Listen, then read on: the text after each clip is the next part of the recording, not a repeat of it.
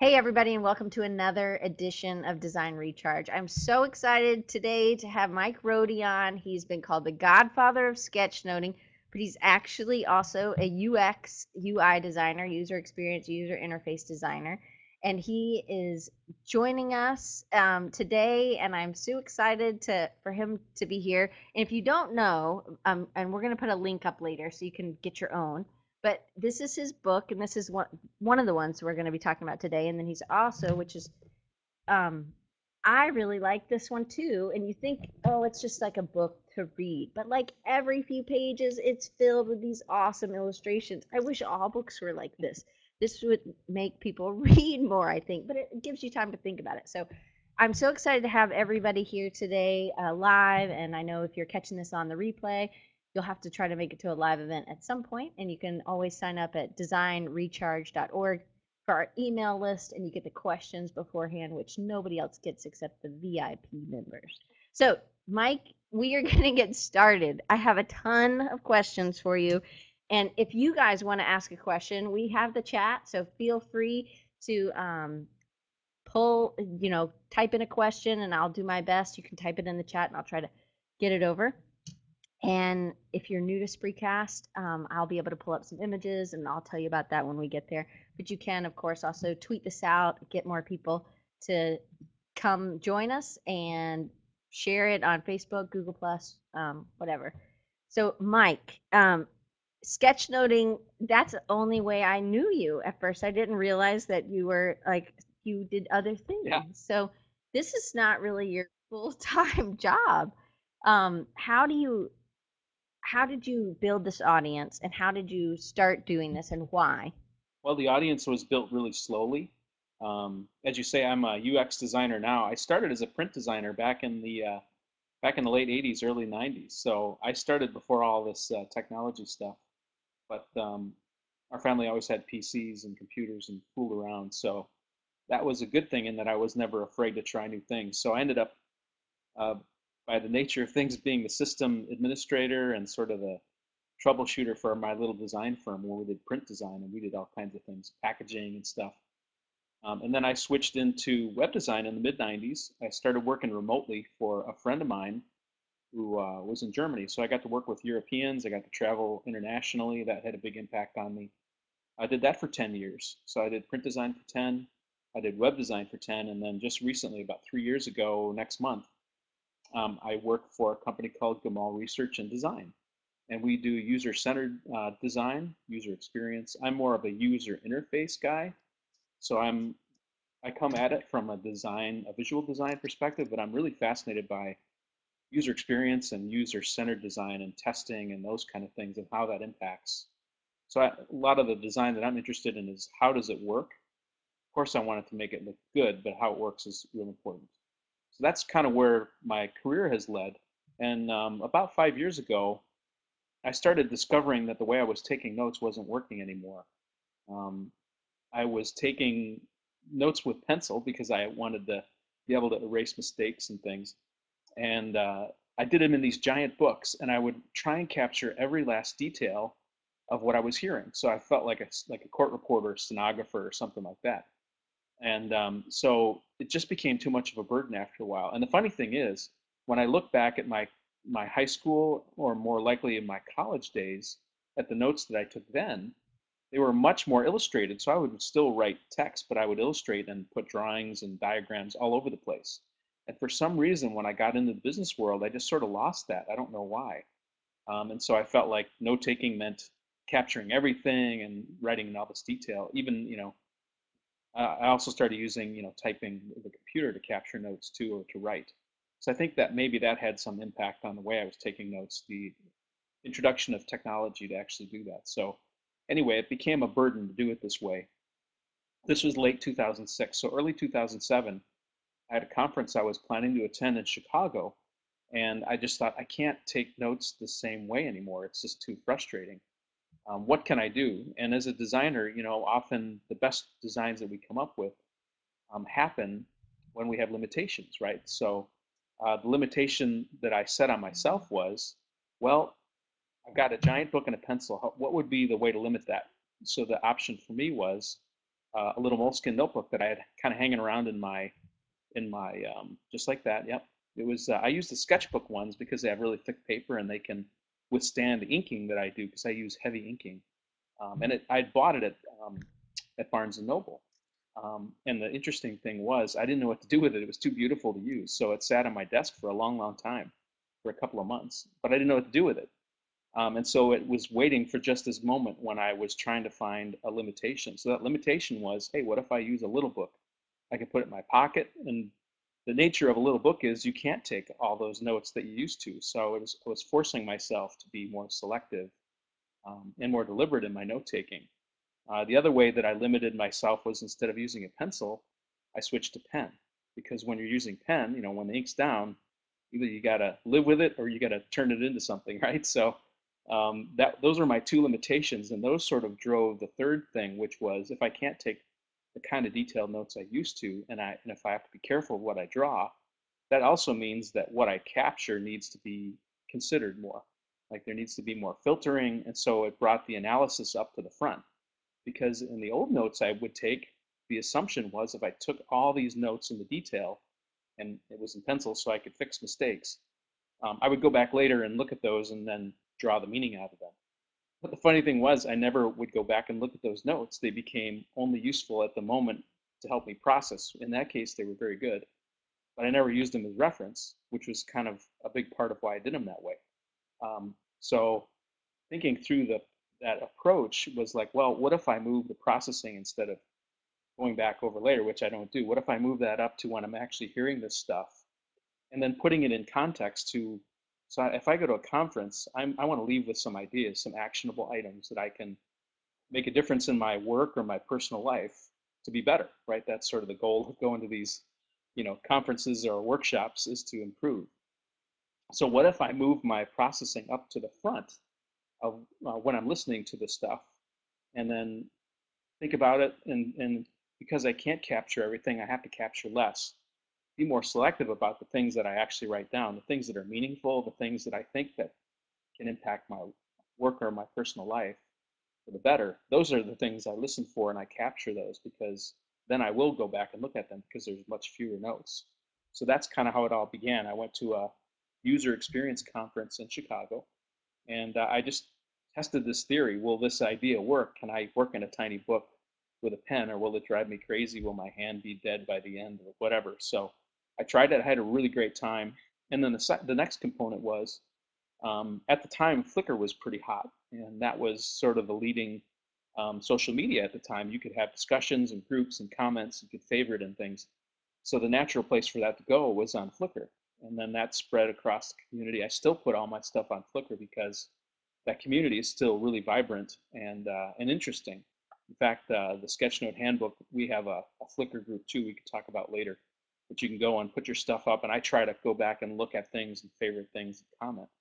So this the, uh, the component of Flickr was really important to sketchnote spreading. Number one, because other people could see the work. They could, if they were there, they could look at it and they could say, oh yeah, I remember that John said that and that was really impactful for me.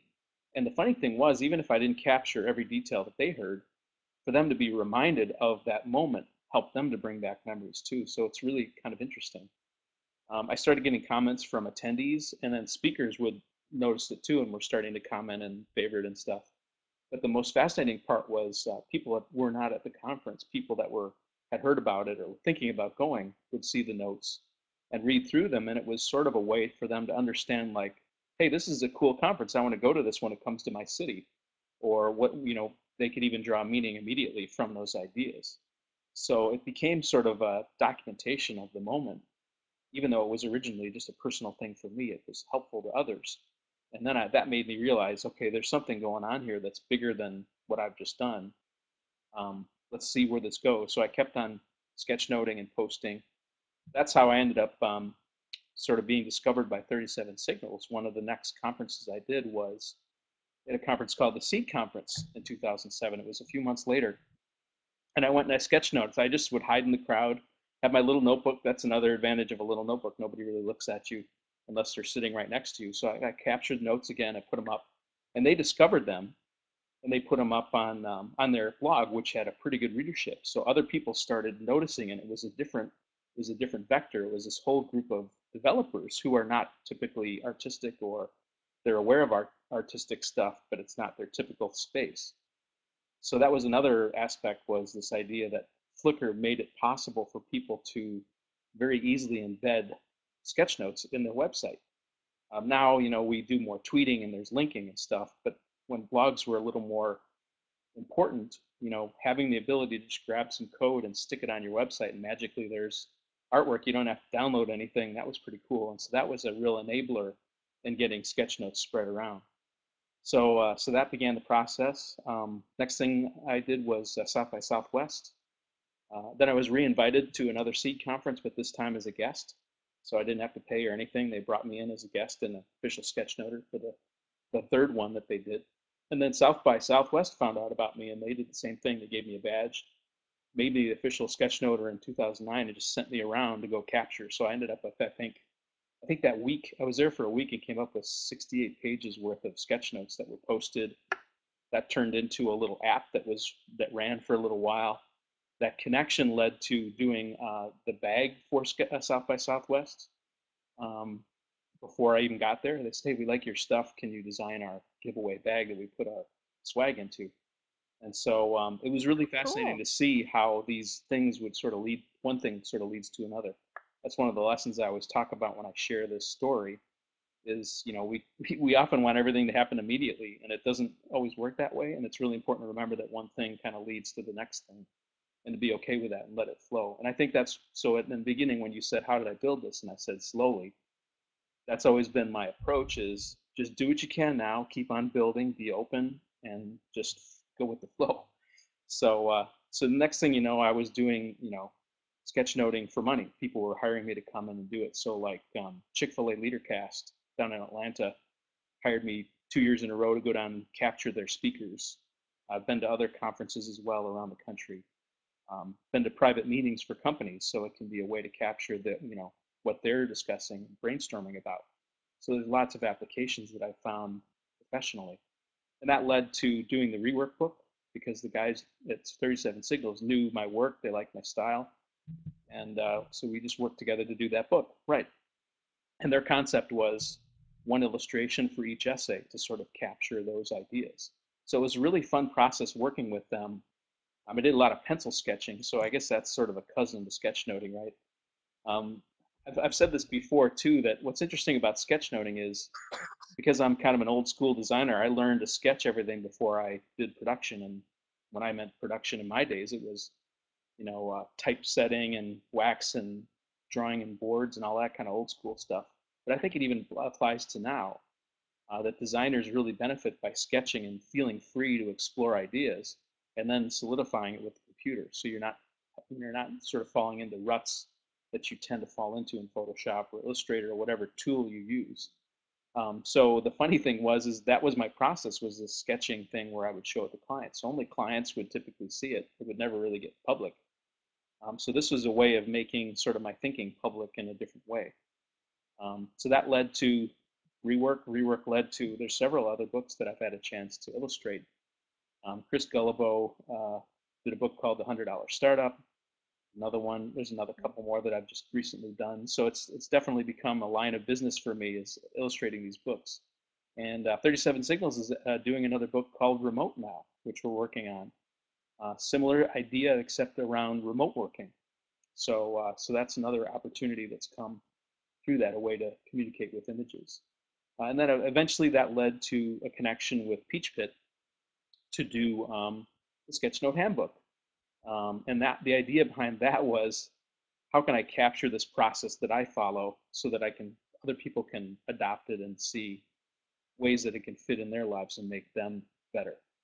So that that's sort of uh, probably a long longer story than maybe people wanted to hear, but that's uh, that kind of brings you from the beginning to the book. And now we're here. Now I'm sort of promoting the book and encouraging people to try things out and speaking and sort of supporting the book by And there's being here. there's two versions of the book. Right. Um, you can get the plain book, Mhm. or you can get the video edition, Right. which I did. And see, they give you this this thing I'm familiar with Peachpit, and I actually use a lot of their books when I teach, Okay. but they have this thing and you rip it and you you can't get my code, but because I've already used it, but they give you a code so then you can find it, you can go again and you can watch them and, and they're longer and um they're really good, but they're broken into kind of chapters. So you have the book, but then you also have this other thing, and then you've done some um podcast, uh, video podcasts as well as audio. And I listened to a bunch of. Uh, you were interviewed by Mhm. somebody who pretty much was just asking. Uh, one was guy was like, ah, "Tell us about your pins and Right. what pins you're using," and um, but it, it, I think that's what they were doing. I- It, I didn't listen to anymore, but I thought that that was cool, you know. And I, you know, I use these cheapo Bic pins, which I'm like, if a student comes in and they're like, "Can I use your pen?" I'm like, Yeah, "Yeah, but. I want it back." And I don't know why, but I really like the way these. I mean, these are like the cheapest pens you can ever buy, but this is the kind my mom always Okay. bought, and so this is what we had in our yeah, house. So this is what I like cool. to use. Now, granted, when I sketch, maybe it's something else, but I mean, I would encourage everybody, and I have a link for the Peachpit. It is, it's great, and it's filled with. He talked about um, just a minute ago about when you make a mistake, being okay with those mistakes, Mhm. and he has other people in the book, um, like this is Matthew Magain, I Yeah, he's guess. an I don't know Aussie exactly how to say, but he Oh, okay. Um, but then there's tons of different ones. Every in each chapter, there's at least two different people who are. Um, it's how they use sketchnoting. But I think what is amazing is that it's not just for designers. I mean, designers can definitely use this, but actually, this is this could help. It helps with retention, retention of information, and as a designer, I need that when I'm meeting with a client. So, or when I go to a conference or in a meeting or any, I mean, there's so many times when we do this, but if we could get everybody to do it like this, people would retain more information. And, and there's a fact in the book. Um, I know it's Mike, you said it wasn't like super like scientific, but can you share that fact with us? Yeah, it's a, it was a very small sample size, so I think a scientist who would look at that data would probably, you know, want to see more testing done around it. But the the story was in the Guardian from a couple of years ago, and it was uh, a group of people. I think there were 80 people, and uh, they split it in two groups of 40, or maybe it was 40 and there was groups of 20. So I mean, it wasn't either either in either case, it's a pretty low sample size. But so they took this group of people, they split half, and they put them in two different rooms. They played the same. I think it was like a telephone voice message, someone calling and saying a name and a phone number and a name and a phone number, and it was pretty long and detailed. Um, one group was told only to listen to the message, but not do anything. Don't take notes, just listen. Uh, and the other group um, was given sheets of paper with, with uh, rectangles, I believe, and they were told just to draw hatch lines or to draw in these boxes. Like there was no, they weren't writing numbers down. weren't they didn't have any kind of advantage over the other group in any way by writing things like numbers. Um, but they basically kept themselves active. They were drawing inside of a space, um, and they found, I think, that it was 29% uh, better retention by the group that was uh, cross hatching in these boxes. Um, so I think it's sort of points to, or at least suggests that, and I've heard this many times when people see the book or talk to me, is they feel like they remember more when they doodle, even if it, even if they're not doing doodles that make any sense to what they're hearing. It's something about the kinetic action of moving your hand and doodling sort of wakes up part of your brain that maybe is turned off if you're just passively listening.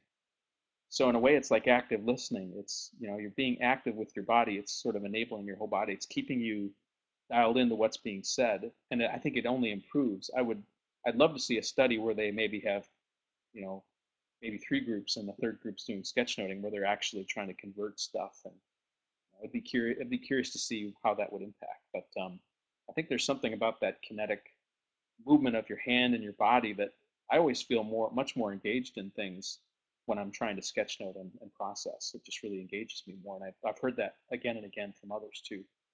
So I think I think that was interesting tidbit. You know, the book is definitely not a research book; it's a practical how-to book. Um, you sort of touched on this before that it's not just for artists. Uh, one of the goals that I wanted to have for the book and my editors too was how do we reach a lot of people? There's tons of people with visual abilities that just don't use them. Maybe in grade school or middle school, there was some really good artist in their class, and all that did is encourage them not to draw at all, right? Because this guy's so good or this girl is so good, why should I bother? So they give up, right? Maybe they even had a little bit of talent. And I think we all have some level of drawing and visual ability. So what the, one of the goals was, how do we draw these people out and have them give this a try and find out if it works for them? You know, it may not work for everybody, maybe not everybody's into it. That's cool. I'm I'm okay with that. I understand that. Uh, but I think there were a lot of, I had this feeling there were a lot of people that, given the chance, they gave it a shot, might find it valuable. And so one of the big themes through the book was it's about ideas, not art. Because I think often people get hung up on when I show them stuff, oh, that's that's art that you did. Well, yeah, it is because I've had a lot of time to practice it, and I'm a designer, so I'm bringing those talents. Um, but that doesn't mean that rough drawing is somehow not useful. In fact, it's very useful, especially for yourself when you're capturing and, and it's helping you remember things. So that was a huge uh, message we wanted to get across that this is not about art, it's about ideas. And once you kind of move to that space where it's not about performing as an artist and it's about getting ideas down, and we reinforce that with the book in the back in chapter seven. There's lots of activities that readers can do using. Uh, we one of the things we teach is the five simple shapes: square, circle, triangle, line, and a dot. And you can build so many things with those shapes when you start observing and thinking about how things are built. You can break things down very simply and capture them in simple ways. We talk about quick ways to do typography, quick ways to draw people. Um, that was from my friend Dave Gray. My friend Austin Kleon had this really interesting grid where you can take nine squares and you mix and match just a couple of simple lines and you get nine different uh, facial expressions out of it. And it's just a, an experiment to show you that you can do a lot with very little symbology on the page. And so it was a way to say, okay, this is about ideas, not art. Here we go. And so um, with with that with that idea in mind, I think it's really seeming to work. I'm, I keep on seeing uh, reviews on Amazon. I think there's 81 reviews, and a bunch of those are from people that claim not to be artists. And this this uh, this approach, this very visual book, it was almost like a comic book for them, and the practical exercises and the message really got them to give it a try. And once they gave it a try, then they were having fun and they wanted to do it more. In fact, it seems like non-artists seem to gravitate to even more than artists do for some reason. I'm not, I haven't really explored that yet, but uh, I think it's really cool that we can in, involve anybody, that anyone can use this technique as a tool, just another tool that you can use in your arsenal to make yourself a better person. And I also think in school or people who are trying to improve in in the business place and anything again just like you were saying you never went back to your other sketches. Mm. This is something you want to go back to and actually that helps with retention too. The more you go back to the sketches you can add things and the more you engage afterwards it's it just plays more on and that there have been studies that show that like um that is definite and you know as a designer i'm sitting down with a client i take a ton of notes and then i always go back because i may not remember exactly what was said two weeks ago when I start working on the project. So I think stuff like this is awesome. But I also think for kids who are really, you know, they're really smart, but then they're like disengaged in school or they're kind of bored, man, this would be great for them mm-hmm. because they can actually be encouraged to doodle, but try to doodle the content instead of right. just trying to um, avoid the content. You know, I think that Right, right. And I I just think that if if teachers from the get-go would teach this way, wow, I wonder if people would perform better.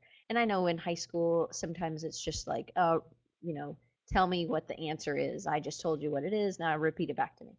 But I think when I think they're trying even more, even in like second grade math here in Mobile, Alabama, they're doing critical thinking at that lower, lower level which I think a lot of places around the around the United States they're doing this. But that I think it would engage students a lot more and hopefully help people even in the real world when they get out. I think so. I think um, I've heard a couple of stories where uh, parents have bought the copy of the book, and when their kids find it, they steal it and they just they disappear with it and they don't come back for a while. So I've heard that many times. Um, there's one mom that contacted me. We had a long interview. She wrote, she's a freelance writer, she was so uh, excited about the idea that she wrote an article about it. And one of the things that her her daughter ran into was um, she had a paper to write.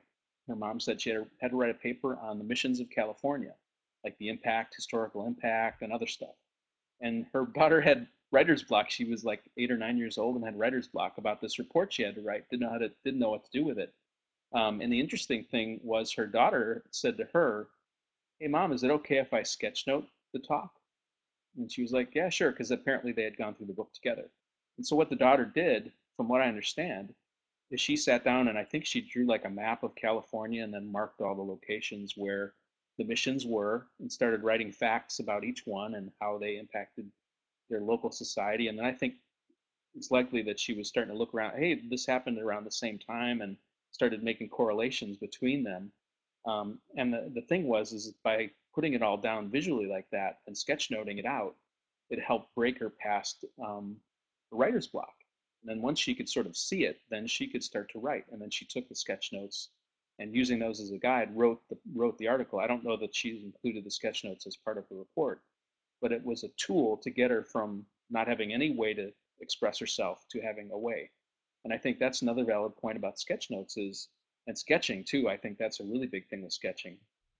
Is this idea that you even if you disagree about an idea, it's really dangerous when two people are talking about an idea and they just have it in their heads because we could talk about the same things, we could use the same words, and the idea in your head might be completely different from mine, or at least different enough that it's a problem. And the value of putting a sketch on the paper, which I use for clients all the time to get their approval, is we at least have, in the worst case scenario, we have something to argue about, right? We can disagree about what it is that is on that paper.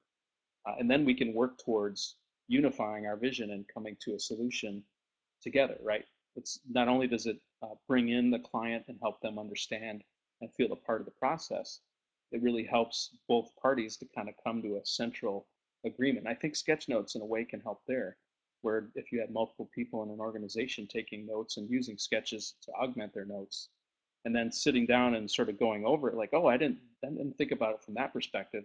You know, they can become a, a central thing that you discuss and you sort of come to an agreement on. So there's even value in that as well. I think people when they when they are doing stuff like this, there's Alma um, when people are doing stuff like this, they the collaboration, I might hear something different than you. So then when we combi- compile our notes, it's going to be even richer. And again, just another another way to connect or another way to retain more information or to because the more we can retain the better we can use in our daily lives or whatever we're working on for each client or, or whatever test we're studying for or something um, by doing by physically doing and listening and then you have a visual you're actually doing three of the learning styles combining together which the more learning styles you can um, combine help you to again retain more information. And a lot of times as a designer i'm totally trying to remember oh what i remember where she was sitting and i remember where he was sitting and then you're trying to i have a mute button so i can when i cough i, I can turn mine off I'm not. No, no, you're fine. You, we can barely hear you coughing. Keep coughing, but I mean not too much. Um, I'm just playing with you, but I want to show some of your work. So this is from uh, South by Southwest. This image. So I'm going to pull some images up. If you're new to Spreecast, here's what happens. I pull the image up. You can actually see it. Drag your mouse over it, and it'll say drag window here. and then you can you can um, move it wherever you want. You can put it over my face. Um, you, you can put, it over the chat. You can. something to drink it. Oh, you need more water. That's empty too. So this is from 2008. Yeah, this is the first ones right? that I did. Um, I think so. The page you see on the left was probably a little more of an illustration, where the stuff you see on the right was more sketch notes uh, in in the event. So I went to actually I went to Naz Hamid, who's uh, from Chicago, gave a talk. This is the first talk I ever saw at South by Southwest, and so I was just trying to capture some of the meaningful things to me that he was talking about and some of the imagery that was coming into my head. Uh, and then on the left, there was downtime in between in a in um, in the hallway, and so I just took some time to sort of capture sort of a title page to say, okay, this is what this is what this whole thing is about. And so that's what this is. One of the first. This maybe was the third set of sketch notes that I really was doing intentionally. So it's a lot of fun to see see what it's like, how much how similar it is, and how different I, I do things now. And this is he gives some tips in the book. So get there early. He says sit under a light, sit near the front. That would be awesome if you're in high school and you say, "Hey, I want to sit in the front," or in elementary school or in college, you say, "Hey, I want to." I used to. I know that I asked in history, the 400 people history class, I asked to sit at the front because I said I have attention Mm, problems. So I knew if I was in the middle, I'd be gone. So it helped mm, me. So I, I thought that was neat that you said that. And everybody in every other sketch noter in the book, they give tips. Yeah. So they're giving tips, Mike's giving tips. It's amazing. So this was from 2008, and then this one is South by Southwest 2012. Yeah, you can see um, here. This is uh, I've put the title in the top left here. And so one of the suggestions I have for when you get there early is you can prepare the title if you know what the title is, so that when they start, you can immediately start capturing. And I've learned that through bitter experience of showing up right on time, and then I'm scrambling trying to do this title. Um, the other solution is if you if you don't have a choice, like I know South by Southwest can get full really fast. Another solution that I found is just to leave a space up there and begin. And when you're done with it, then you come back and do a title in that space. So that's another way to not feel because you don't want that to distract you from listening and capturing the ideas. So um, this is sort of a, a more recent sample. You know, I'm I'm always mixing sort of a, a varying degree of illustration and writing and typography. That's what I tell people too. Is if you if you're if you feel like you're not an artist, you can vary the degree of um, illustration or sketching that you include. So if it's a really heavy uh, meeting where there's lots of talking and lots of ideas, and maybe you can't don't have the time to illustrate things, you can do it later. You can maybe uh, focus on text and add some tidbits when you have a little moment in between a, an idea. So all the way to being super visual. I just posted something on Sketchnote Army yesterday. Um, it was a friend of mine who did sketch notes in a long meeting about Scrum and Agile. And it's like this beautiful illustration, but it's all visual. So you can sort of dial it to wherever it makes sense for you and not feel like you have to be all art or all text or you can go anywhere in between that makes sense. And maybe this is just an art thing or an artist thing or a designer thing that we want everything to be perfect. So to me, Mhm. Where for you to say, "Hey, I'm not going to use pencil anymore," I I know you have to make some mistakes. I mean, I think in the book it says like you misspelled co- not you, but somebody misspelled coffee, and you're like, "Oh, well, what are you going to do?" You're you just got to keep going, and you can fix it in Photoshop or you can do something later. Can you talk a little bit about that? And I mean, that must have been it would have been like anxiety causing a little bit to me to go from pencil um, to pen and just go for it. Well, the funny thing was, when I was in college, I made these mixtapes for my friends, and the most fun for me was doing uh, doing the card covers. I'm a designer, so I would do these covers for the cassette tapes, and that was a lot of fun. That was as fun, much fun as making the tapes was. But the thing I would do is, if I would, had gotten into an illustration, I got to a certain level, I didn't want to throw it away, so I would it would force me, and I was using pen, right? I would have to find ways to solve those problems by dealing with pen. So I think that prepared me a little bit. Um, I've come become less uh, crazy about it. Like when I first started. Can you see what Meredith said? oh no, She's Meredith. having an panic attack over using. I think it's, but I think it's something you have to get over, right? so go ahead with what you're saying. I was going to say too that if you feel more comfortable with pencil, you should use that. I, I I'm not uh, I'm not adamant about any specific thing. It's more this is all about principles. So someone else on Twitter the other day said, "Oh, I, I can't give up my pencil." Like, hey, that's if that's what works for you, you should use that. I just for me it was important to go to pen because it forced me to think about the information differently. so that was why that was sort of the reason why I went that way.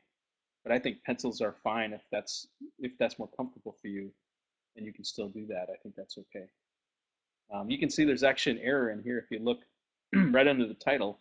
I I try to capture the Twitter handle of the people that were at the event, and the, there was three guys here, but the third guy never had a Twitter handle. So you see a Twitter an at symbol and nothing there. And the intention there was I just put it there and, and he never said it. And I thought, oh, I'll come back later and put it in there. I don't think he was on Twitter or never found it or whatever, so it just stayed blank. and I do typos. So I have an. Yeah, go ahead. Oh, I'm sorry.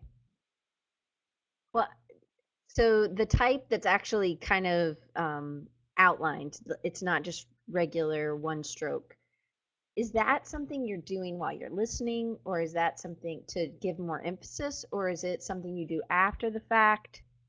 I'm doing it while I'm listening, and I'm using it for emphasis. Um, in the book, I talk about a couple of quick ways to draw lettering. This is more like over here. This I don't know if you can see my pointer or not, but on the right where it says choose the right RFP to respond to rather than every RFP.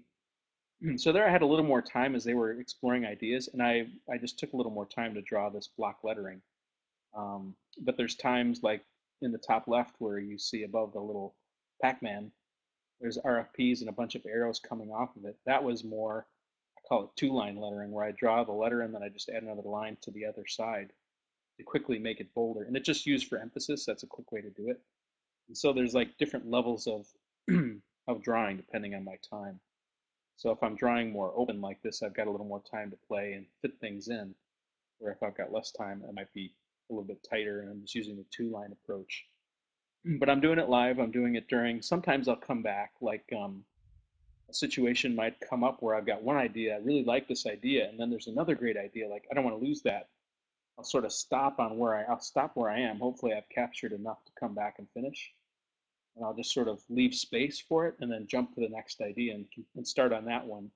And then, as you know, a lot of times someone will make a point and then they'll go into detail about it while they're doing that, I'll kind of come back and fill in those details, either on the one I left or the one I'm finishing up, and just sort of work. And if I have to, I'll come back at the end and fill. I'll kind of review the notes and I'll fill in the detail.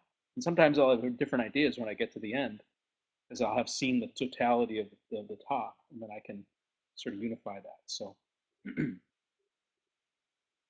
so it's really about knowing what to listen for as well. Mm-hmm. Um, I think and and being able to know what to make bigger. And so how can you give us some tips about listening? Like what how do you know to make something bigger? I'm going to take this one off and I'll put another one on. Okay. Um, I think it's it's important to that's part of the skill that you learn. I think it's not sometimes it's not easy to determine what's important enough to focus on or not. You just have to build that. I think when we listen, we do it, and it's so it's a matter of taking that skill that we do when we listen and we make decisions about what's important or what's not important. and you're just transferring that to actually drawing what's in your head.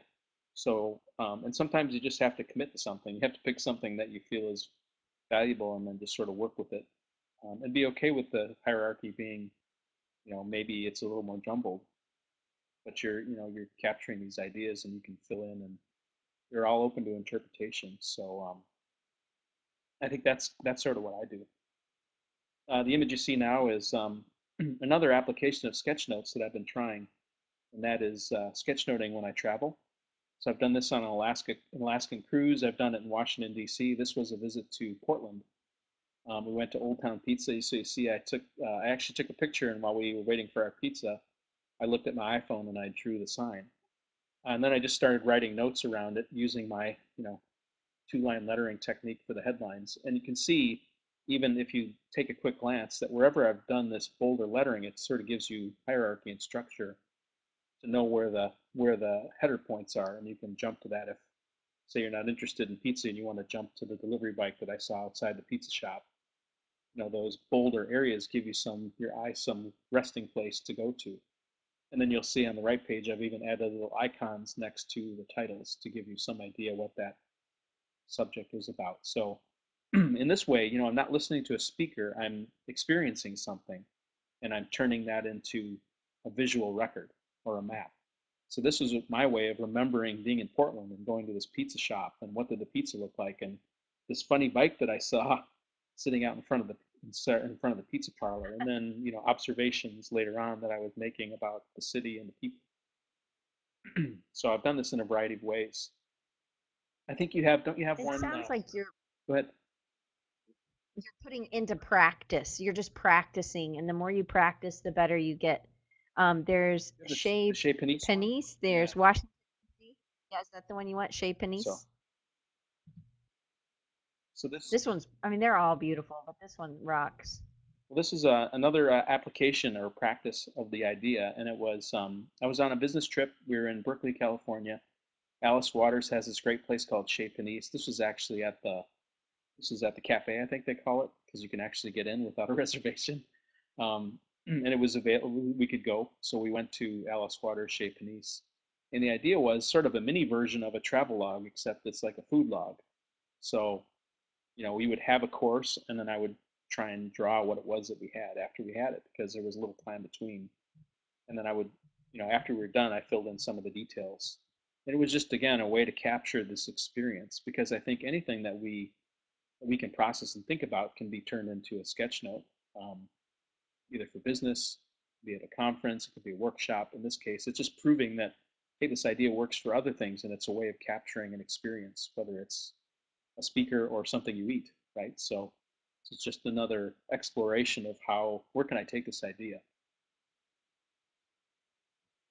Well, I think it's you know people who aren't necessarily artists. It, just like you were saying, hey, I could take a picture with my camera and then I could have something. hmm Sometimes a lot of people don't understand about transferring it from the Right. three dimensions to two dimensions, and that's really difficult. So if it's already done in a photograph, sometimes it's usually easier to draw. good point.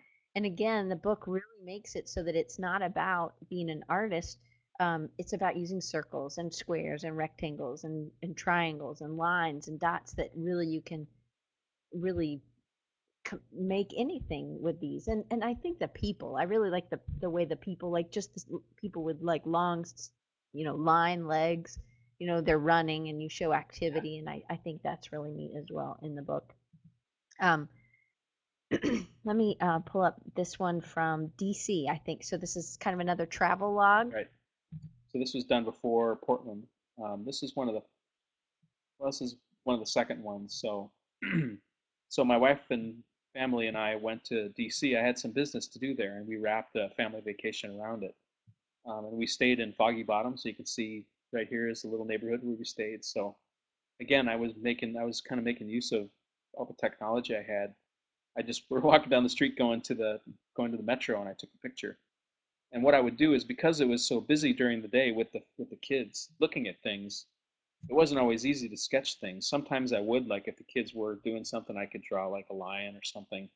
But a lot of times I would take pictures and maybe take a few notes in my iPhone or something. And when I would get home, when we got home to the hotel, I would sit down after the kids had fallen asleep with my book and transfer all my thoughts into the book and start building this sketch note that you see here. So some things came from pictures, some things came from my memory, like this idea that uh, DC is sort of built around circles in some places. Uh, the drawing of Foggy Bottom, I think, I think I went on, I think I went on Wikipedia or something like that and found the picture on, on Google. Uh, and then the the line, I was actually there drawing that in person. So I mean, it's kind of a mix of things. My legs and how tired my legs were, I just drew that from memory. So it's kind of a mix of different stuff. And I'm using all these tools that I have available to me to make a record, a map of what, what our experience was like. And now I can go back and read this and it really brings back lots of memories. And I think it'll be fun for my kids when they get older, when they want to remember the trip, they can look at this too and it'll bring back memories from my perspective for them. So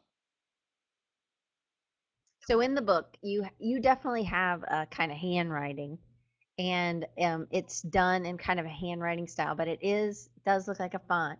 And I know that that's um, something you're actually creating so that we all can use it.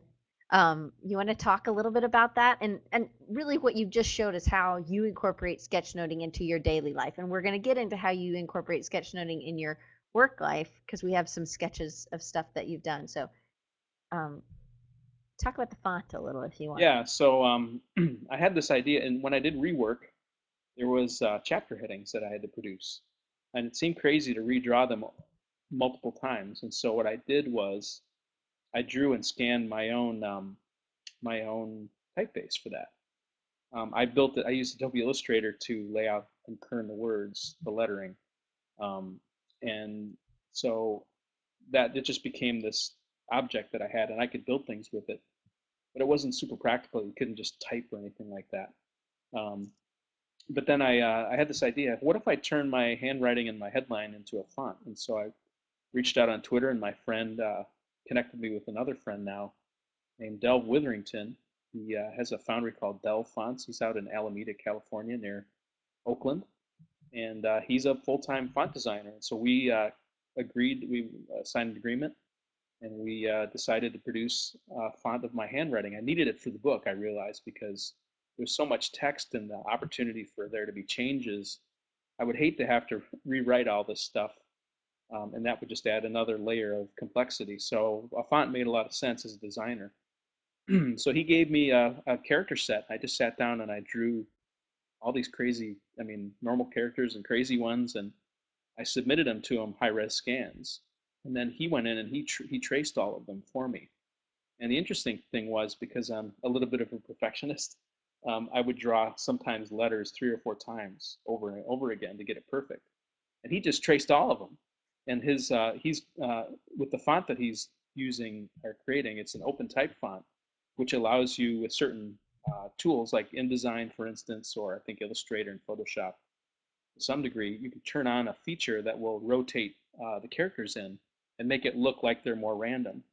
Um, we did a little bit Yeah, of that I in the book. noticed Yeah, Yes, I was like, the T's look that T looks different than that T. Um, and I that was something I noticed, but then I was like, but that A is just like the other A. That's how geeky I am. But um, but like your two E's right here are a little different. Can you guys see that? The two E's, the design, and then each you probably can. It's a little fuzzy, I'm gonna zoom in. but they're a tiny bit different. But I knew that there was multiples, and that's really cool though. It helps it to look more organic. Yeah, and that's the intention. I mean, it's not, it wouldn't be completely random, but it's sort of some kind of an algorithm that the software is using to pull different characters in a in a rotation or something. And so uh, Delve knew all that stuff. He's really great at font building, so it was a perfect partnership for me to draw the stuff, and then he could do the production because he's really good at that, and all the kerning pairs and stuff like that. So we did uh, we did a regular, a bold, and an italic uh, with the font, um, and then there's a fourth font that we're these are all almost ready. He's working on them right now. He's going to a type a typo, I think typo SF. So when he comes back, I think he's hoping to finish it up. But there's also a headline font, which you see in the book too, which is that bold lettering. And I just finished doing all the crazy Mhm. characters for that as well. Um, and so like ligatures and umlauts and, and other things like that. So yeah, Delve is he's a great guy. So that's going to be going up. We're thinking probably May. You know, it still depends on how his his uh, process works, but you'll be able to buy those uh, family is a family of four or uh, individually. We I think I think he has an idea on pricing. We have to finalize that, but we should be having that pretty soon. So I'm really excited about that because I think a lot of people have been asking about the font, and it made a it well, made a that's really huge cool. difference. Yeah, I mean, if I had not had the font, it would have been probably at least 20 to 30 percent more work at least. So that made a huge difference in production. How long did the book take you from start to finish? I know you had a lot of other sketchnoters. They um, were asked to, you gave them probably the dimensions, and then they were asked to write their tips, what they use, you know, the paper and the pens or pencils or whatever. How long did the whole thing from you writing it to all of the production take? Well, it was um, the whole thing from the moment that I talked to the acquisitions editor at, at Peachpit Nikki um, was probably a year from beginning to end. Uh, the actual work when I actually started writing and thinking about it, because about three months of that was proposal stuff, writing the proposal and tweaking the proposal and all that, and going through channels. So it was about ten, it was about seven months of pretty intense work from the moment that the contract was signed to uh, delivering files. And I did all of the, all the work other than editing and feedback. So um, I did I wrote all the manuscript, worked with editors to get that right. Uh, then I took the manuscript and sketched out uh, the whole book. So I've actually got PDFs of the whole book in sketch form. and then uh, then using those sketches, I went and sat down and inked out all the all the bits and pieces, scanned them in, uh, put them together in Photoshop, and built the pages. and then um, then once I had the pages built, then I did the production work, dropping those uh, Photoshop files and building some things in InDesign, like the I did the index, I did the front matter, all that stuff. I did I did all that stuff. So I'm kind of nutty, but uh, it made for a fun project because I could put my fingerprints on all the all the bits and pieces, and uh, it was a lot of fun to have the editors and the people on the other side really helping me to make it all work together. So it was really definitely a team effort, and I was really happy with the way Peachpit helped me and, and, and really sort of was looking out for me when they produced the book, and I think it turned out really great. That's awesome. Well, there's a link over there so you can purchase your book. Yeah, definitely Um, check that out.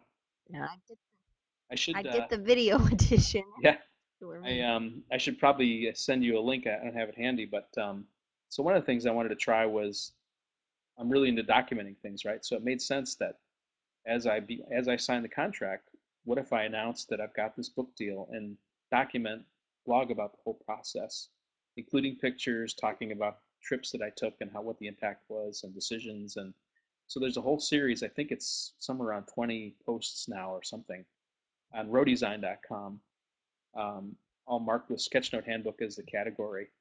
Um, I think if you go to the rohdesign.com slash book, way down at the bottom, there's a link that will take you to uh, to those posts.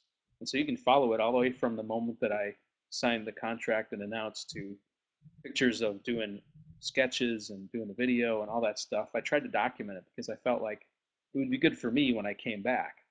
Um, but I think it would also maybe be helpful for someone else who's running a book understand like what what goes into it and how you how maybe you can approach it. Maybe these things that I'm learning can be valuable to somebody else in the future besides just me. So I'm always trying to think of ways to document so that other people can benefit. So uh, so that was the thinking behind that, and I think it really helped. You know, I I sort of intended it for promotion.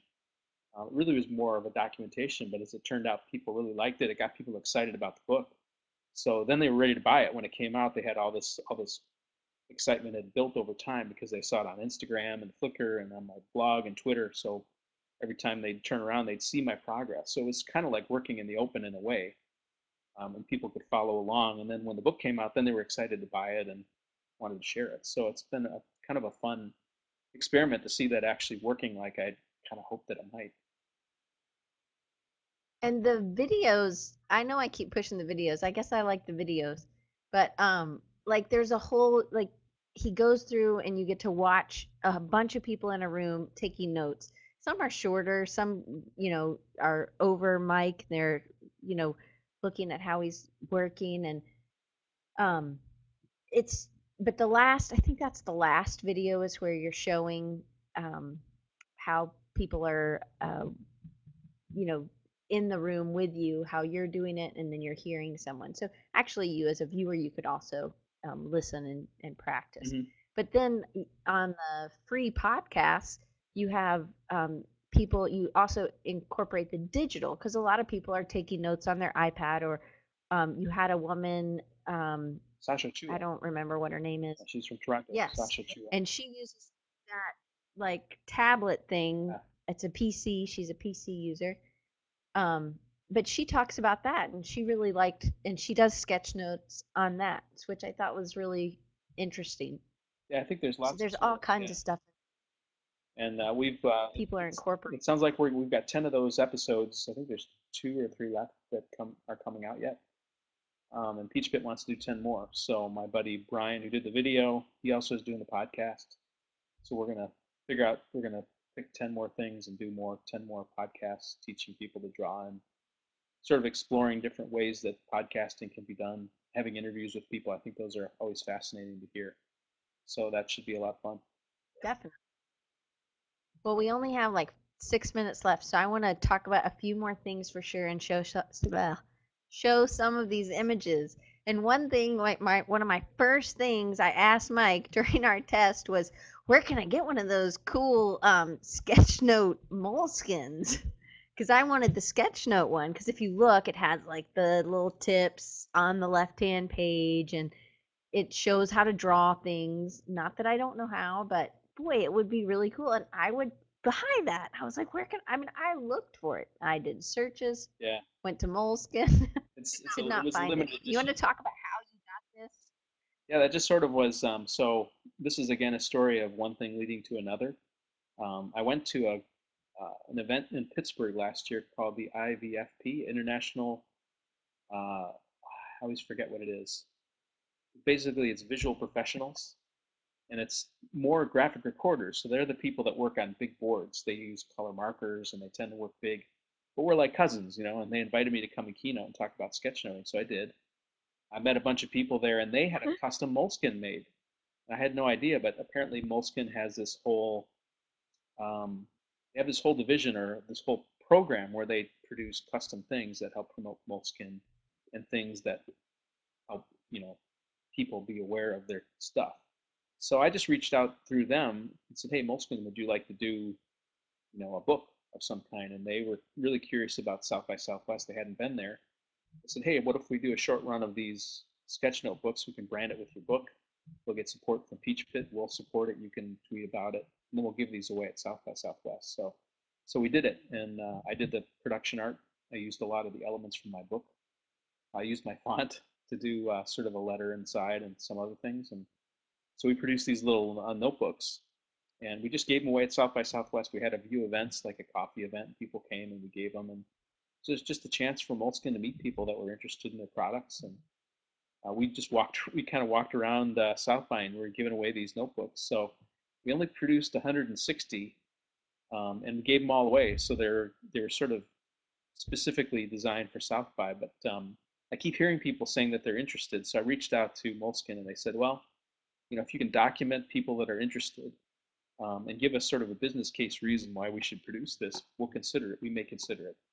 That definitely, you know, never any guarantees, but um, so, uh, so I, am sort of mulling on ways that I can capture people's interest, whether that's a MailChimp mailing list so that people that sign up get early access or it's some kind of a, a survey or a form or something, some way to document this is a person's name and their email and they want one of these books. We can go to Moleskine and say, yeah, there's 200 people that want this or whatever it is to give them an idea. So that's that's something I'm sort of trying to brainstorm. So if you guys have ideas and you're interested in one of those books, I think Diane, you have a, I think you have an image of what those look like, or you can go to the site. One of the more recent posts is about it. So if you like one of those, definitely let me know if you have ideas on how we can promote that. So. And you know, Mike, if ever it does come up, I'll put a link on my site. Um, if if you just want to link to a email list or whatever it is, if they're ever available, or if you ever want to try to build that list to prove to them that Yeah. people would want it. Yeah, Um, That's, that's just let me know and I'll put it on our page Okay, um, so that we can get some people. Um, there's a couple more images that this one's ab- absolutely my favorite, and I actually, it's now my screensaver. Um, I have too many people, um, but this one Oh, is the I think I, Mr. T was like my favorite A team member. oh, really? And yes, and I was like an A team. That was like I was in fifth grade, and I was oh, I loved the A team. I was real tomboyish. But this reminds me of Mr. T minus the uh, mo- mohawk. Yeah. But I think this is awesome. And you again, it's simple illustrations, and I just love them. Cool. Well, good. I'm glad that you do. It But you- seems like people like it. So Gotta try to keep doing it. Definitely. But what I love about this is, and you guys should pick this book up as well as some of the other books as well, but it's every few pages you see another illustration. So now I can actually take in the information that I'm reading and I have time to process it in that illustration and instead of just going quickly to the next chapter. Because sometimes when I'm reading a book like that, I don't always take notes. Sometimes I take notes in the margins. I don't know how y'all feel about that or not, but Okay, so now we'll go back to some of your um, sketches before how you kind of use sketching and sketch notes into your work. So this is your sketches for Red Sweater. Yep. My friend Daniel the software uh, developer. So then you just did a ton of sketches, and these are these in pencil? Yeah, these are in pencil in a little bit bigger book. Um, I think they were actually, uh, I did six pages of sketches because there were three rounds. Daniel was a tough client, but uh, we came up with a good solution in the end. So yeah, lots of And sketches here's and this- notes. And those get shared with the client too, Here's a final. So is that how you present to the client? You get you show them those before you, or do you work up comps and show them those? Um, I worked through the pencils. I found that um, I was kind of selective about the clients that I picked that you know could handle it, and um, even if they couldn't, I would sort of show them the the sketches in process, and I would always include lots of detailed written notes because a lot of the clients I work with were remote. They weren't people I would meet at a coffee shop. So I would use Basecamp. Um, I would post the image of sketch up and then number. You notice that the, those are all numbered. I would then put numbers in a in a Basecamp post and then have rationale for each one. And a lot of times it might be, this is a terrible idea. We can't do this one. So I would sort of go through and say, I had to explore this idea. I thought it might work. It's terrible. Let's not do it number seven and then go to that one and and then you know give my favorites and so there's this whole rationale behind the sketches and i started publishing that on the blog and i think that actually drew people that were interested in that process so in that way it was sort of self self filtering i guess Well, and it's also very um, courageous because you're showing people the things that you didn't think works instead of just showing them the great stuff. So it's just a really, it's very, you do have to really trust your client and the client has to really trust you and you have to be, they have to know that you're gonna, you have their best interest in mind. Um, it it can't just in be like this guy you met on the street. i think you, what you can find was when you share your sketches with your clients or your coworkers is they now if they've got feedback into it they become part of the process and part of the solution right like if you come and present this final comp a lot of times people will have feedback but they just won't tell you because they're afraid that you spent 12 hours on this mock-up and you can't change it and you would they'd feel bad if they made you change it or if they're really mean they they enjoy that i don't know but uh, i think by involving them they're sort of buy-in right and they they sort of connect and they now that when it's the solution comes they feel like they had a hand in it they were part of it i think that's really important Definitely. Well, Mike, we have tons more, but we don't have time. I don't want to take up any more of your time. So I'm going to quickly put up some of Mike's um, ways to get in touch with him. So I definitely want everybody to check out the Sketchnote Army. So and he, he wrote, you know, that it's been around since 2009, but this again is where people can post. And you actually send them an email when they're going to be on that week or something, right? yeah what i've been trying to do this year is uh, i've sort of committed to trying to do a post every day i'm not always um, able to do it um, i'm on a long-term contract where i'm working full-time and i'm on lunch break right now but um, the idea is to post something every day. I have my friend uh, Binaebi who is helping, and she does Fridays. And I'm trying to produce this uh, schedule of producing, finding other people's work and posting it up there. So the whole goal of Sketchnote Army was you couldn't find sketch notes unless you really were searching and filtering. So I wanted a way to showcase them, and not the work that I did. Like I wanted to be way more about other people's work and build a community. So that's that was the goal behind it and the domain was free, so I started it, and uh, it's been going strong. And I think it's I can see the traffic and interest improving by producing things or posting things daily or close to daily. So I think That's today awesome. I didn't post anything today, so now I'm feeling guilty. But uh, you know, three to five days a week, I felt that was pretty good. And then you also the Flickr is is definitely a great way to keep up with what you're doing. Um, Mhm. and then you're also definitely posting your sketch notes. And then again, I want to put up your uh, rohdesign, Mhm. which I think is really cool. How you were able to put your whole last name in, combine it with designs. That's great. And then he's also on Twitter, on Instagram, and on app dot um, net Mhm. as well. So all of those are right here. And Typically, you I can look guess I for have rohdesign. Sketchnote. You can find me as rohdesign in most every place. So I have a Pinterest. I didn't I haven't figured out Pinterest totally. I like it, but I haven't figured out how to work it into my workflow. So I put things up there on occasion, but I there's just too, too many places. So if you look for rohdesign, I'm probably going to be there if I'm there. You definitely kind of have to choose. Well, guys, thanks again for coming and staying five minutes late. And thank you, Mike, so much. This has been great. Um, you guys can get in touch with me at Diane at designrecharge.org or at Diane Gibbs or any of my Facebook. Oops, I just hit the wrong button. Um, sorry about that. Um, sorry. Um, anyway, so that's how you can get in touch with me as well. Mike, can't wait. And next week we have Keith Tatum. Get ready again to be inspired. And I know that Keith actually teaches some people sketchnoting in his company that are accountants or whatever. Good, So I know he uses some of these same. Yeah, so he's really it's just simple shapes, things like this. So I know you've touched a lot of people, and um, I am just very thankful to have had you, Mike. And I hope you keep going. And I hope there's a number two at some point, and I can't wait to read all the rest of them. Thanks, Dan. So I hope you guys pick up the books. Definitely. Have a great day. And we'll have you on again because we didn't get to half of our questions. That's okay. Thanks, guys. Anyway, thank you so much, Mike. And I will see y'all next week at 2.30 Eastern Time, 11.30 Pacific. Bye.